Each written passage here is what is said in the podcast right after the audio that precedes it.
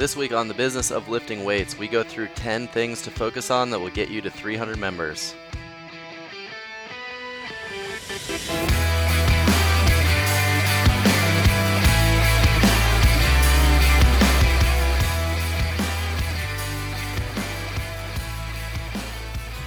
What's up, guys? This is Brian Pritz. And this is Dave Thomas. We are owners of Performance 360 here again for episode 32 of the business of lifting weights. And today we are going to talk about how to get your gym to 300 members. Um, I know one of the things in gyms that we coach and gyms that we work with, everybody kind of wants the magic answer to get to our current level of membership, which is 630, I believe last I checked. 6:30, yeah. Yeah, 6:30. Actually 6:31 of this morning. 6:31. So, and it, you know, I, I kind of thought back as I was making notes for this episode of what got us to 300 members. We reached that in our 25th month, and what got us to kind of zero to 300 and then 300 to 600. And I think it's a completely different list. The way that I kind of look at it is like your gym's culture and DNA never changes throughout your life cycle, but micro strategies on how to grow certainly adapt and evolve based on the gym needs and based on total membership. Yeah, we talk a lot about over the last two, maybe two and a half years, what we've done has been very different from the first, you know, three or four years that we were in business.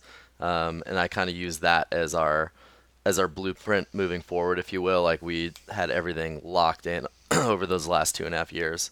Um, and that's a lot of the stuff that we teach, and that's through a lot of failures along the way, you know. Absolutely. And I know like if you're in that 0 to 300 range, you're obviously trying to grow. It could be for a number of reasons. You could be a brand new gym, which means you're trying to get market share, you're mm-hmm. trying to build awareness. It could be you're not a new gym and maybe you're just struggling uh, for a variety of reasons. And if that's the case, these strategies are applicable for either scenario. Um, it really doesn't matter how long you've been in business. A lack of membership just means a lack of market share. And at some point, you have to get aggressive with how you're going to try to get market share and also making sure that keeping members remains the focus as well. So acquisition and also retention. Yeah, a lot of, you know, a lot of the people that we talk to are hesitant to adopt strategies from another gym or another group of people because they're not there with them in the gym and they don't see exactly how their gym operates. And I totally get that. You never want to just steal somebody else's model or steal somebody else's um, way of doing things, but that doesn't mean that you can't learn and apply certain strategies that are universal to uh, all people in a way to motivate people and to in a way to get people to join and sign up. You know, I see a lot of hesitancy um, just because it's somebody else's stuff. Um, and I think that that's a, a big kind of failure to not adopt some things because it's from somebody else. Like yeah. we've we've learned a lot from a lot of other people throughout our years. But yeah, I mean, I, I totally agree. I mean, it's it's I would never tell a gym to do things exactly like we do. We yeah. came up with those things. We're it, it's part of our thought process. So to try to adapt things that aren't part of your thought process will never work. However, all these things are templated, and these are very generic recommendations that somebody who's savvy enough can easily just take and say, okay, how can I fit this into my model, into my beliefs and whatnot. Yeah, and sure. that's an easy thing to coach with gym owners. It just takes that awareness of okay, I can take this and implement what I'm doing. It just might be slightly tweaked so that it represents me a little bit better. Yeah. So we'll go down a list of 10 things here today. Um, zero to 300 members, and looking back, things that got us to 300 members in 25 months. First and foremost, throw your hourly wage completely out the door. What do you mean by and that? And I think that one of the biggest mistakes that people make permanently, but also when they start out, is you know you place a, a, a set value on what your time is worth, what your membership is, all that stuff, because you want you know you believe in what you're doing and you want to get paid for it. That's mm-hmm. a completely normal thought. But I was going back and I calculated how much we made per hour in our first year, mm-hmm. and it came out to about six dollars and twenty cents per hour. Wow! And let's just get that out of the way. If you're not willing to work for that, to build something, then sell your business right. or close it. You know, if you need your exact hourly based on every single thing that you do and you look at the work that you do through how much you're getting paid for it, mm-hmm. then you're never going to be successful. Right. Ever. And, you know, think back to just all the shit that we did when we were first opening. We, you know, we were not not even first opening. Like I want to say, you know, pretty much still now, but Right. especially even though, through those first few years, you know, we Mhm. were there. Doors open at six. We left. Doors closed at eight. Yep. And anything within that 14-hour period was just completely fair game. Yep, for sure. Um, you know, I just like from coaching classes to you know to this date, I've never I've, I've never been paid for coaching classes, and it's like I've never viewed it in that light to where okay, I'm moving into this role, so I need to be paid on top of what else that I'm doing, and I think that's a microcosm of just how to look at the work that you do and the productivity that you put forth and the value that you bring to the gym. And I understand, you know, a lot of gym owners were former personal trainers, and so you those personal trainers set an hourly uh, pay. You know, you get sixty bucks an hour or whatever that is. So then when you transition to gym owner, you kind of expect your hourly amount to be worth that. And so I understand where you come from, where you're like, oh, I'm not going to do something if it's not going to generate this much money. But that comes around at the end instead of you know six six dollars an hour when we started. Um, you know now every hour that you coach, you know you coach a few times a week. Uh, you're, it's not like you're just making you know X amount per hour. It's compounded over everything that is generated through the business. Right.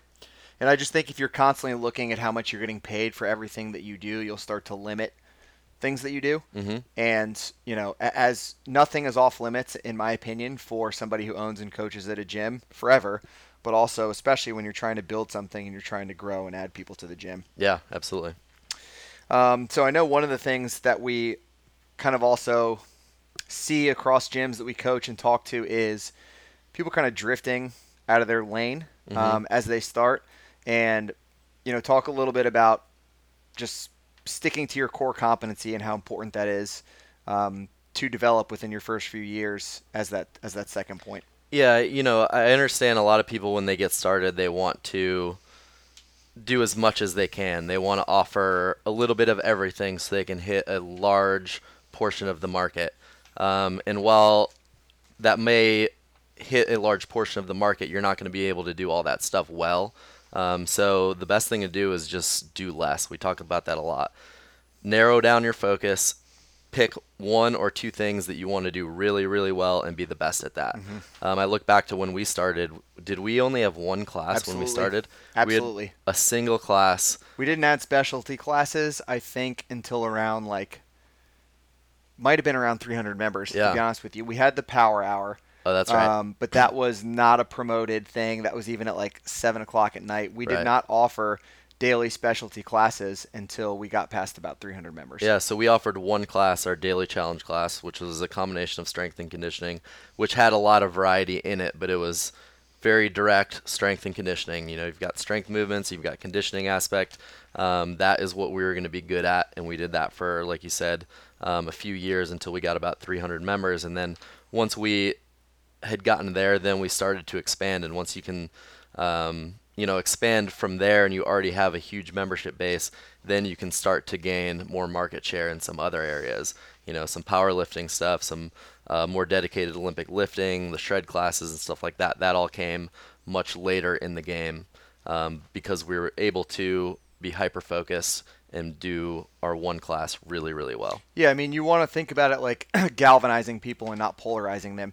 If if you offer a million different things for, you know, let's say for example you're a gym and you have 100 members and you're offering five different kinds of classes. Let's Yep. just say on average of those 100 divided by 5, you get 20 people that are into each one of those five classes.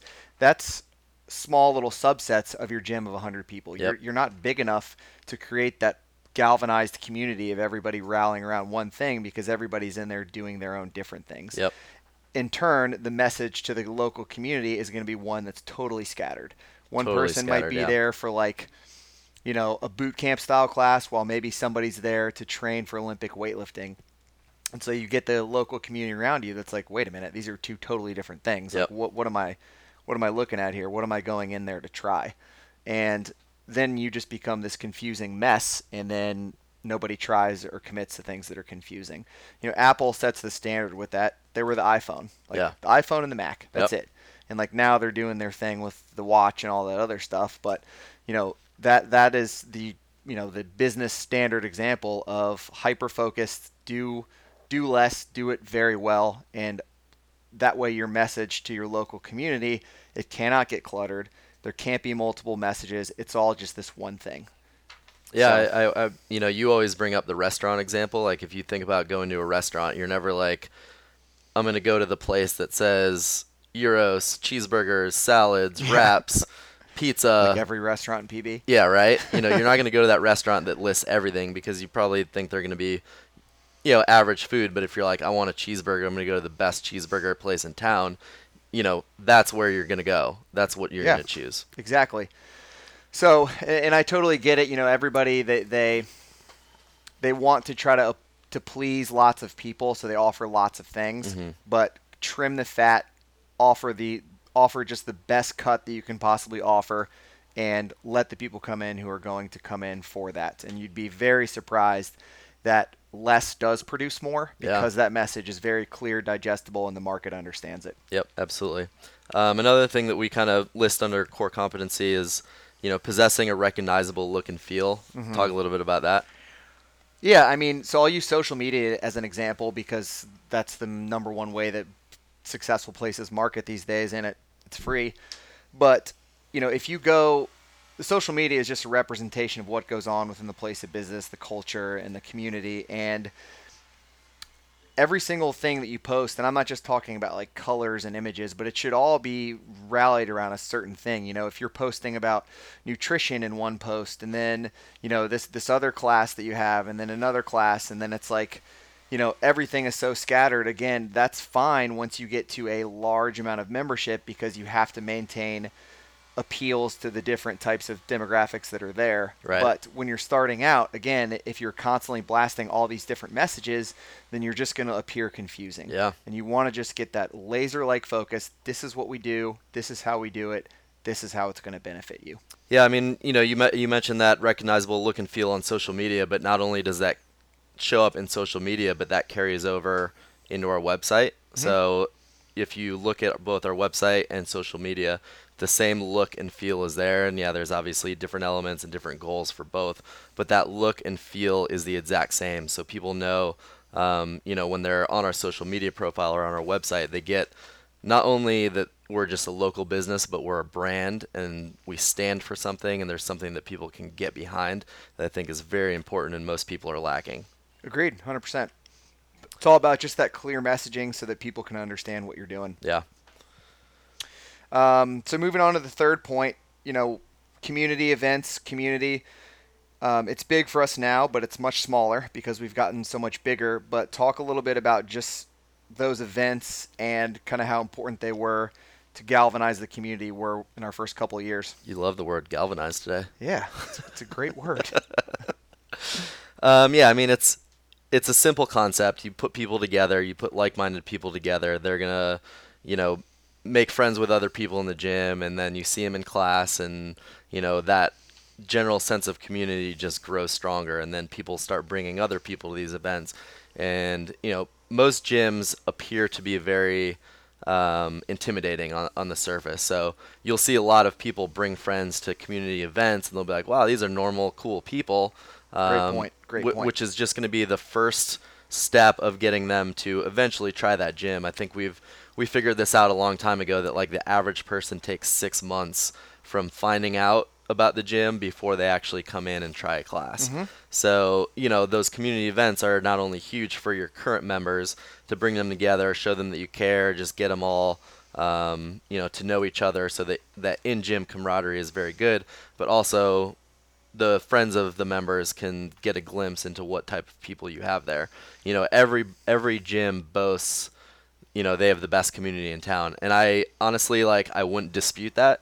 I think every gym has a great community of their type of people if you're doing this stuff right. Um, and so you need to really showcase that and let people know that this is, you know, a similar type of group of people um, for those people that are showing up to these events. Yeah, and like, don't do boring events. Like that. That's another thing. Yeah. Is I, I talk to my friends who go to various CrossFit gyms around the country, and I'm like, you know, do you ever go to any of the events? And none of them ever do, because it's just like something lame. Like it's, you know, don't take yourself too seriously. Like our demographic is PB. When we opened, the average person was like 25 to 28. We fucking partied at our events. Yep, And did. we understood that people they don't want to take fitness too seriously. That's not to say they're not working hard and producing some amazing results, but the average person they want to go out and they want to have fun, they want to be social, they want to meet people, they want to make friends. So why not turn your business into something that can really really do that? Yeah. And you know that that you know our demographic skewed our events to be very younger oriented.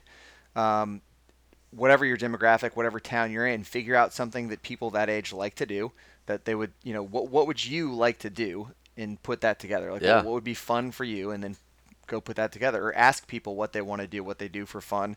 Put together gym events based around that. But um, that's just such an easy way to get people even more immersed in your culture.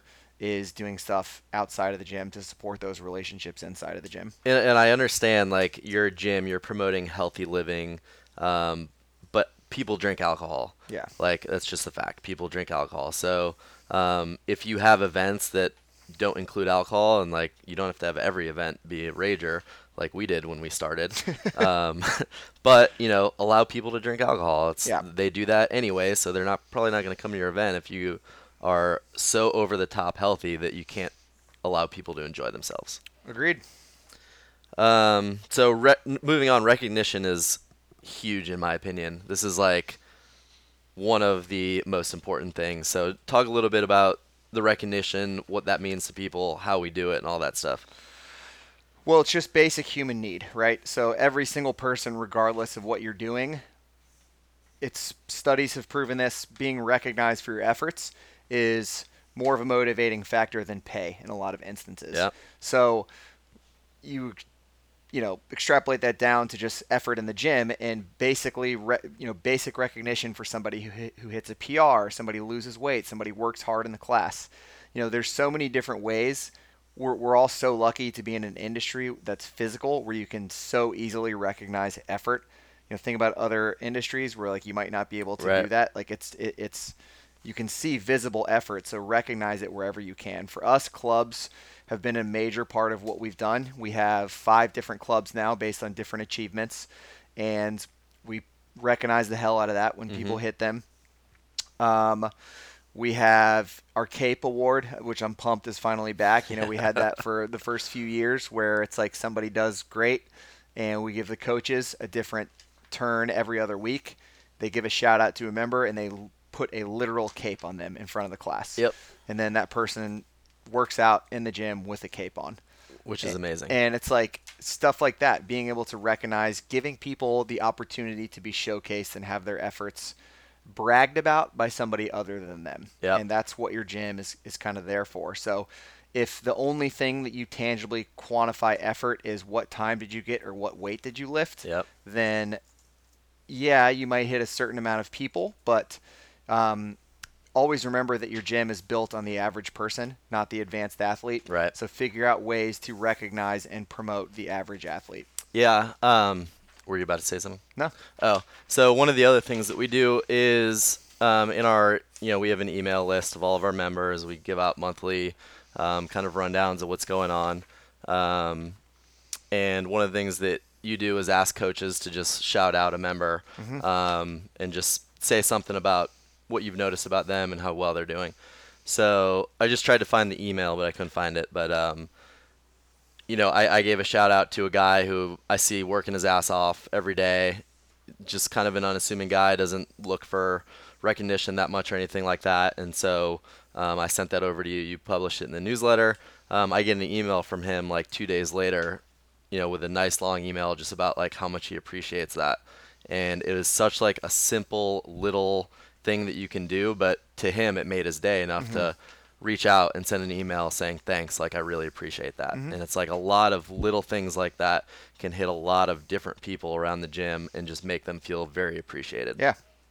Yeah, I mean that's what we're all there for. Like we're, you know, if if you claim to be a community and you claim to have an awesome community, then then make everything about the community and recognize as many people as you can. yeah Uh, so point number five, consistency, being consistent.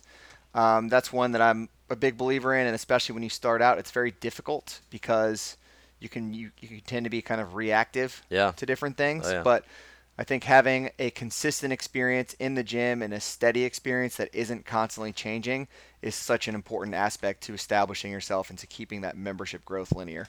Yeah, I know, you know, a lot of the gyms that I follow and I just kind of keep an eye on, it's like they are just scattered, you know, and it's just like you don't know who they are or what they stand for if you're just always doing this, always doing that. Um, and it's it's to be honest, it's hard to get behind somebody like that. You like you think about all the the successful companies out there, and they all stand for something. They all have their own niche that they are just very straightforward, and that's what they do, and people know it. It's like that's how you develop a following. So, um, whatever that is, you know, figure that out and go 100% hardcore, all in with whatever that is. Yeah, like the amount of people who listen to the podcast, follow the gym, who say to us, I feel like I go to your gym even though I'm 2,000 miles away. Yep.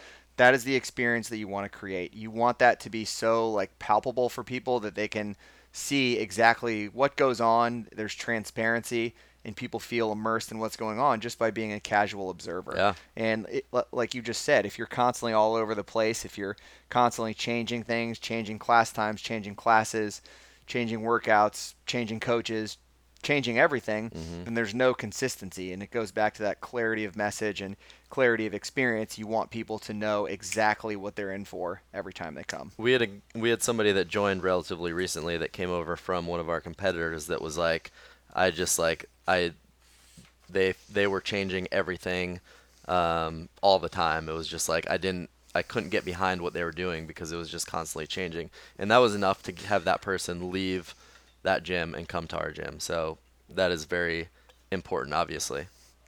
Yep. Um, and like I said, it can be difficult because you have people in your ear as you start out. You're there every day. You're hands on with every single person. So they develop a level of comfort to give you feedback. We'll stay away from that point because I know we have it on here um, two, two points down, but resisting that and being consistent is, is just, it's huge. Yep. Um, so pricing flexibility is the next on the list. Um, there are obviously pros and cons with every single pricing option. Um, talk a little bit about your your opinion on that. Well, um, I have a hard time with this one, to be completely honest, because pricing is an easy way to get people's attention when you're starting out and you need people's attention. You need Mhm. them to try the gym you talk about all the time. Make it easy to try and join your gym. You know, do less, get out of the way, let people join your gym. Yep. Pricing is an easy way to do that. However, there's a flip side to that coin, and you get a lot of people that have the the Groupon mentality who are there just for the price. They're not there for your culture, for your workouts, for anything other than that it is affordable to them, so Yep. they do it. And you can have your culture watered down pretty quickly by doing that. So we were talking about this in the gym the other day about like was our pricing strategy did it really have an impact as we started or was that just a nice inclusion for people who join the gym and Yeah. that's not an answer that we'll ever know Right. um, so I go back and forth on it, and I, to be completely honest, I, I don't know that I have a hard stance on that. I think it depends on your market. Yep. I think it depends on how many members that you need, and it depends on the type of person that, that's coming in the door.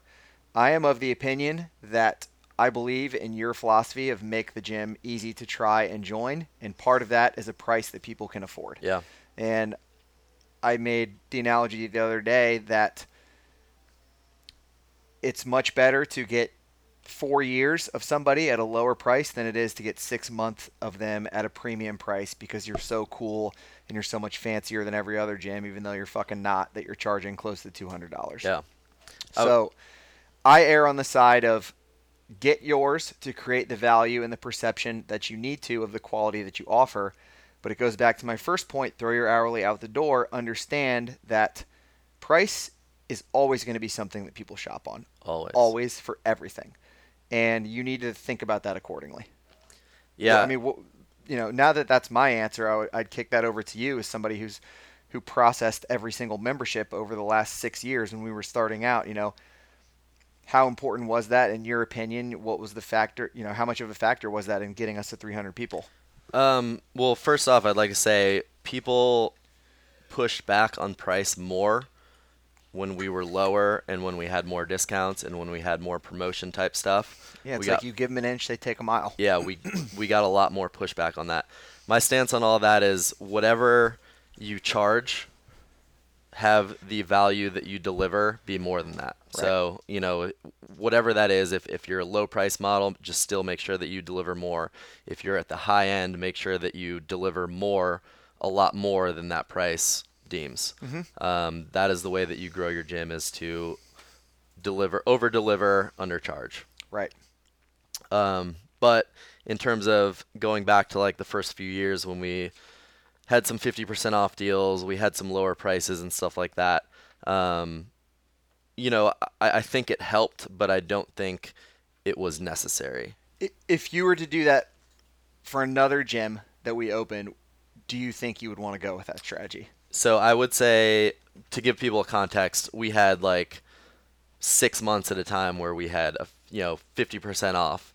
You know, new member comes in, 50% off for that person. If somebody referred that person, they got 50% off. So there's two 50% off, two 50% offs going um, to both member, current member, and new member. Um, if I were to do it again, I would not have a long time period of doing that.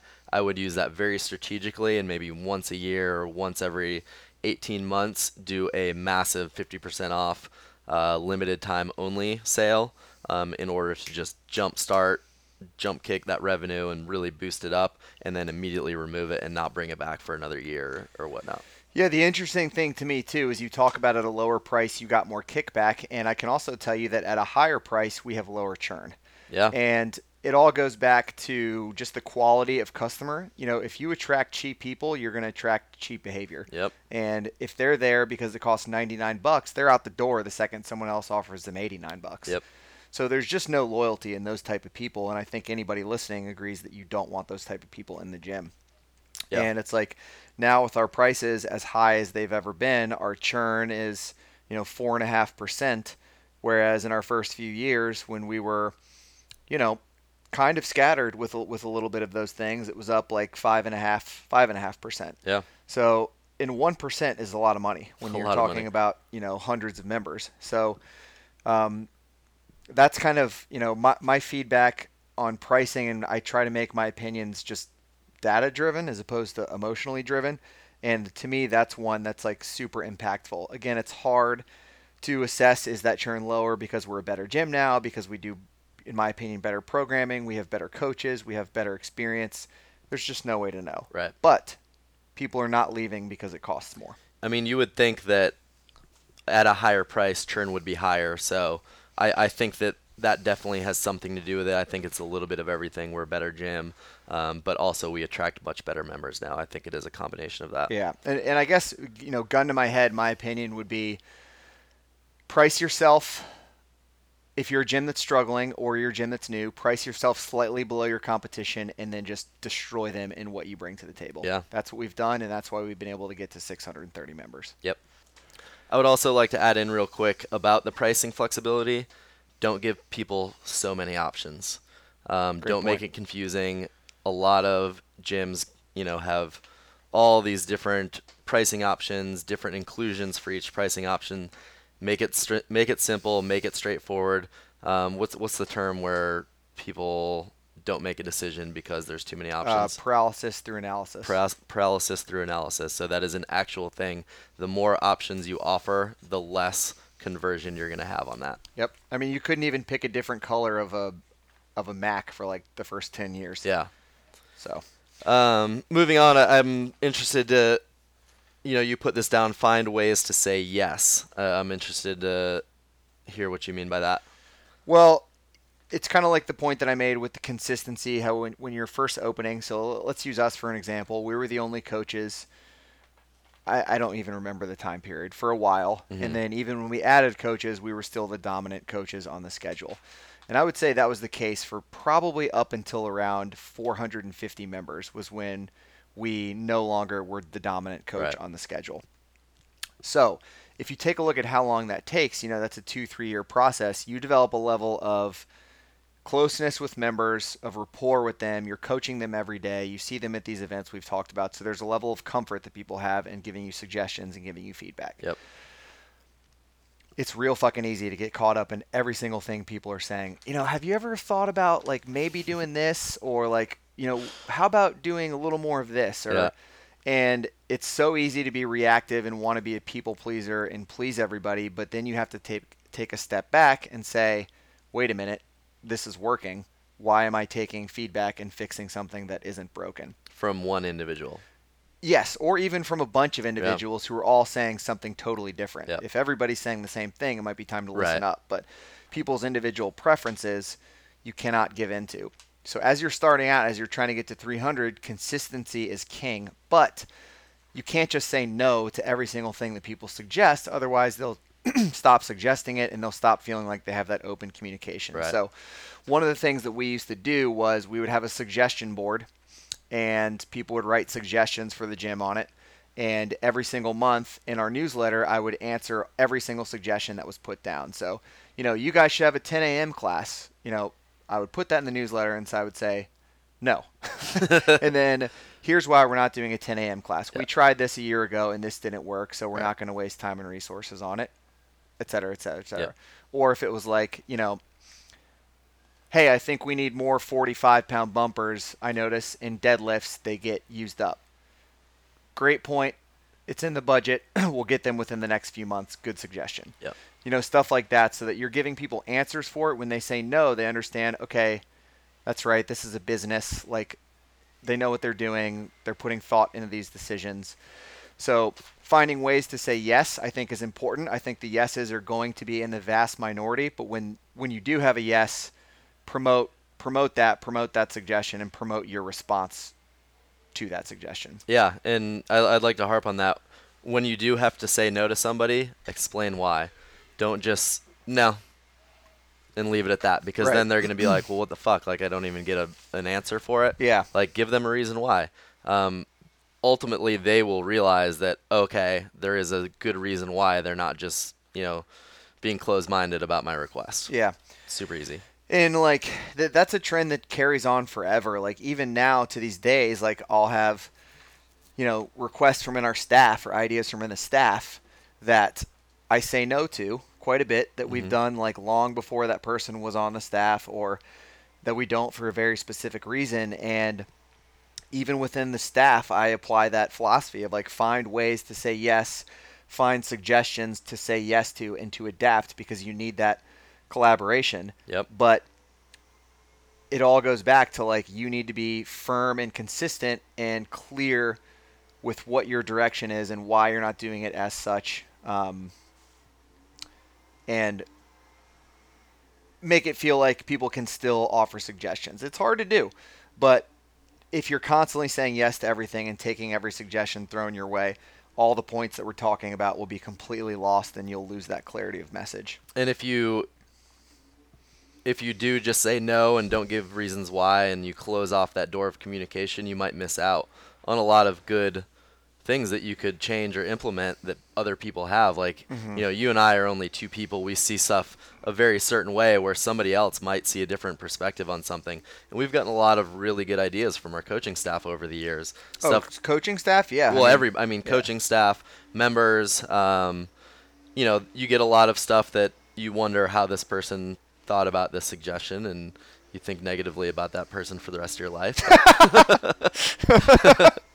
um, but you look them square in the eye while you're talking to them and you're thinking you are an idiot but yeah, you do get a lot. You know, there's stuff that we've implemented from coaches, from members um, that still are you know present in the gym today. So the minute that you close that off and you don't allow it, you limit yourself from growing and getting better. I, I think to a degree. oh totally totally agree and i think there is a vast difference between suggestions that your staff makes versus suggestions that your members make Yes. um, you know there have been a couple of good suggestions over the years that have come from members there haven't been that many i'm talking Yeah. about like business changing ideas Right. and and operationally altering ideas for the better that like we hadn't already thought of Yeah. and that's just being totally honest Yeah.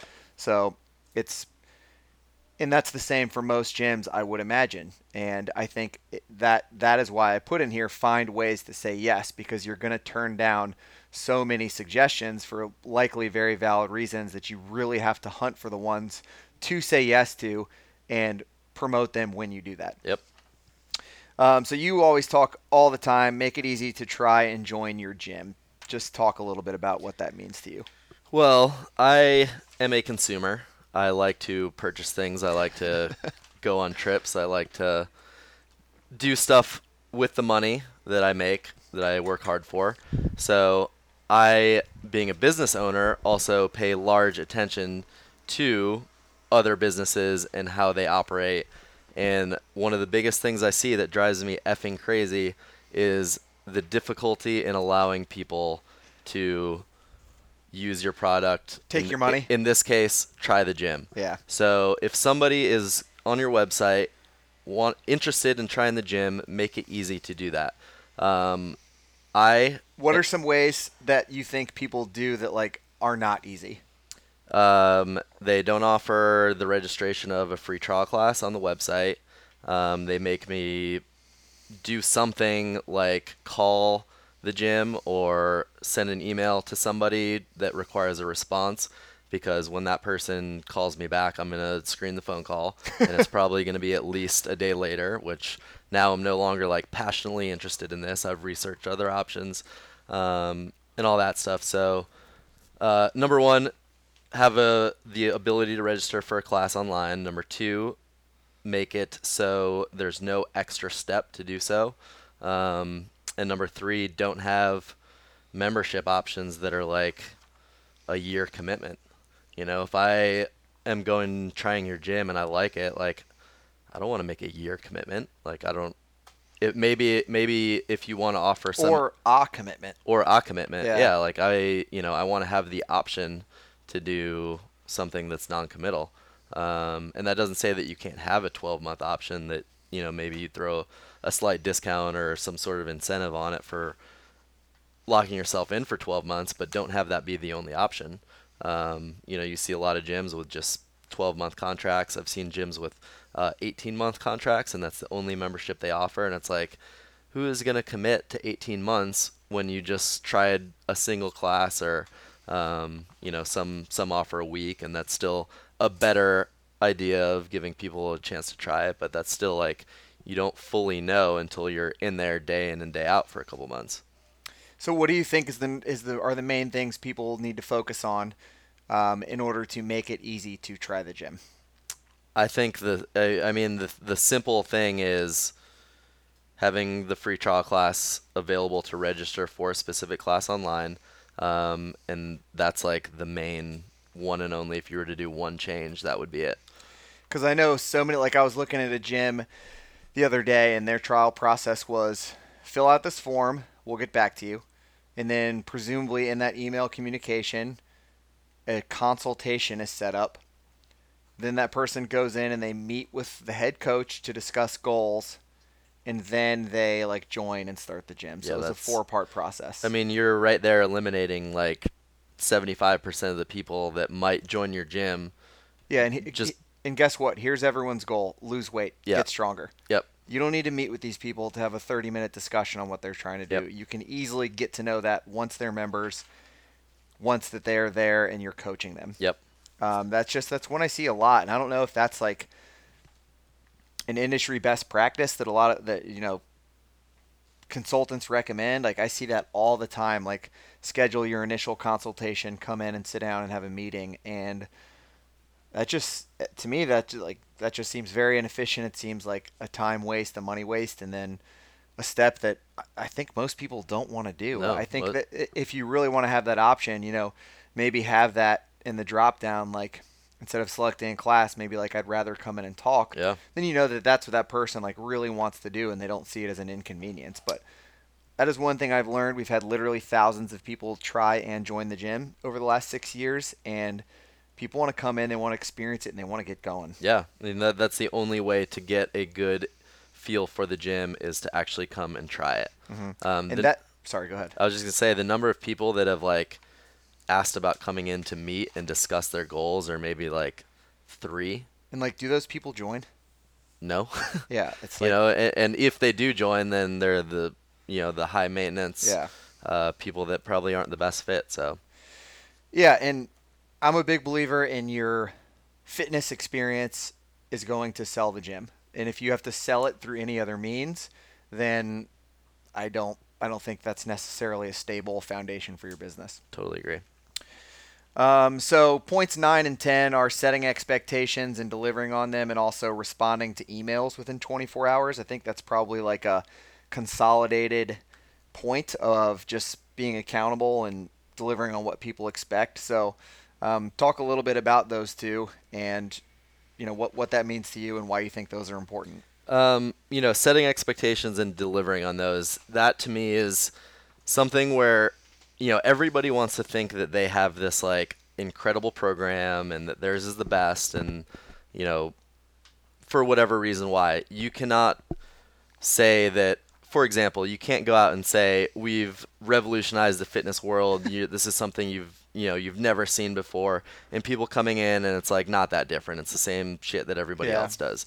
So even if you do have a great gym and a great program, by you just going out and shooting that message out like we're this incredible new place that is going to change the fitness world, and then they come in and it's not that, it can still be a great program, but that expectation is set so much higher than what you're delivering that that person isn't going to trust you anymore. So, um, you know, a, a good example that I think of is we were just in Louisville and we flew Southwest, and you know they boast about this great boarding process where you don't have to deal with I don't know some of the BS that you have to do with other airlines, and it's that waiting in A, B, or C, and then you've got the number, and then you go and you board and you pick your seat as you get on the airplane. And I was sitting there and I was like, man, this sucks. Like I I personally would rather have a middle seat than to go in there and not know what you know what to expect. I might get a mm-hmm. middle seat, I might get an aisle seat.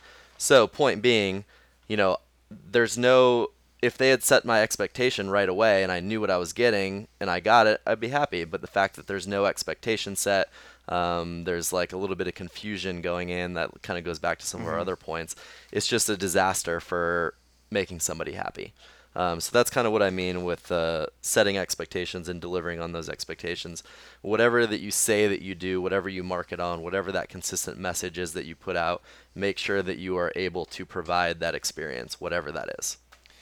Yeah, and I think your point on like revolutionizing the fitness industry is such a good one because like think about think about what it is that you do and what it is that you are and Yeah. what you actually provide people. Like our whole rallying cry and slogan is become more. And Yeah. that's we keep it real simple. You know, we're not saying like I don't know, like boost your squat 100 pounds or, you know, anything that's outside of our lane of like what we do and that's becoming more confident, becoming more just whatever that means to you become more. Yeah. And so, you know, within that framework, that can be interpreted a number of different ways. But for every person who's looking on the outside looking in, they get what that likely means to them. Mm-hmm. And you don't have to like scream, I think, what, what you are and what you do as far as like trying to cut through the clutter with just louder noise. Yep. I, I, I don't think that's the right approach. And I, that's certainly one with like, you know, when people are like, the best CrossFit community or like Right. the best, it's like, have a real conversation with yourself. Like, you're not. You're Yeah. one of many. So, Yeah. how else are you going to be different? And how else can you set expectations and over deliver on them? Yep. Absolutely. Um, and then, you know, the, the last point, responding to emails within 24 hours. A lot of these are kind of abstract thoughts. That one is just a very like direct statement. Um, so, so talk about that for a second. It, it's obviously very simple. Just respond to people within 24 hours, and that is current members that have membership questions or you know whatever. Just get back to them quickly. Uh, new members that reach out and ask questions about the gym, ask about a trial class, ask about pricing, get back within 24 hours. That creates such a lasting first impression that like that it, it blows my mind. Like I didn't, I would didn't think that that was that special. You know, I always just I wanted to make sure I got back to people quickly because I wanted it off my plate. Over time, I was like, oh my god, like this means a lot to people. Like you just reply within 24 hours. and They're like, "Wow, th- thanks so much for getting back to me." And then you start to see more businesses and like see other people not doing this, and then it becomes this bigger picture of like these people don't care. Whereas with us, we get back in 24 hours. They're like, these people are on their shit. They care. You know, it's it's something that I know that I can trust them to do what they're supposed to do. Right. It's not so much the act of responding to the email more than it is the representation of quality. Yes, absolutely. Another example, as I said, I'm a purchaser and a consumer. So we have a Roomba that doesn't work. It's the floor vacuum thing. I reached out to a repair shop because it's broken. Because our dog sheds a lot. He's laying next to us right now. Um, so I reached out via email on their contact form um, about fixing it, and I just looked at one place, sent a, sent a message. Like 30 minutes later, um, or excuse me, not 30 minutes later, uh, three days later, I get a response from them, and it's like, sorry for the delay. Um, if you want to uh, schedule a repair, give us a call at the shop at blah blah blah. So like no answer to your question. No Just answer to Take my- another step to get an Take answer. another step and three days to respond. yeah. So at that point, like I didn't hear back from the next day. I started looking at other options. Like I found another place. I scheduled an appointment to bring it in, and it's like even if they had, you know, given me an answer after three days, like I had already found another another place to go to. So Yeah. business lost. and you gotta understand too is you know my interpretation of that is if somebody is inquiring let's just say they're a prospect like they're ready to go. Like Yes. they're ready to try you. That so if you don't respond like we've never carried the philosophy that we're so special that we can drag our heels with responding that you know oh they've showed interest let's be appreciative of that and let's get them in here while they're excited about coming in. Which is why the make it easy to try and join your gym is so important because when people are on your website browsing and they are interested in trying a class like you need to allow them to make that decision immediately. Yeah. because once they leave once they go do something else life happens then you know they might not have the same level of interest. Mm-hmm. Good point. All right should we do a little summary here and close it out? Yeah go for it. So we gave you guys 10 things, 10 things focus on to go from 0 to 300. First and foremost was throw your hourly out the door, just focus on giving as much as possible. Second point was stay in your lane, stick to your core competency. Don't drift and try to do a million different things or you'll create an unclear message. Third point was frequent community events, get people together, get them having fun. Fourth, recognition clubs, PRs, anything that is achievement based and not just focused on highly athletic members. Number five, consistent, be steady and predictable. Number six, pricing flexibility. It's going to be market dependent, but figure out where you can get in the door with people and be a little bit more flexible with your approach as you're trying to grow your business. Number seven, find ways to say yes. It's going to be very easy to say no to most suggestions, but the small yeses are critical and you need to promote them. Number eight, make it easy to try and join your gym. Don't have a three or four part process. Number nine, set ex- set expectations and deliver on them. so, be what you say you're going to be. And then number ten, respond to emails within 24 hours because that is a microcosm of quality that so many people fail to deliver upon. So, if you guys have questions on this stuff, if you need more help with it, this is what we do. Uh, we are happy to exchange emails with you. We offer coaching services, so we do encourage you to reach out if you feel like you need a little bit more help on this stuff. Um, otherwise, I think I think that's pretty much it. yeah Got anything else? No, I mean, uh, you know, definitely reach out. We we've taken a look at a lot of businesses from just like a quick snapshot perspective, and you can immediately um, identify flaws and things that they can get better at, like really easily. So, um, you know, definitely reach out, and we would love to work with you. Okay. Thanks, guys.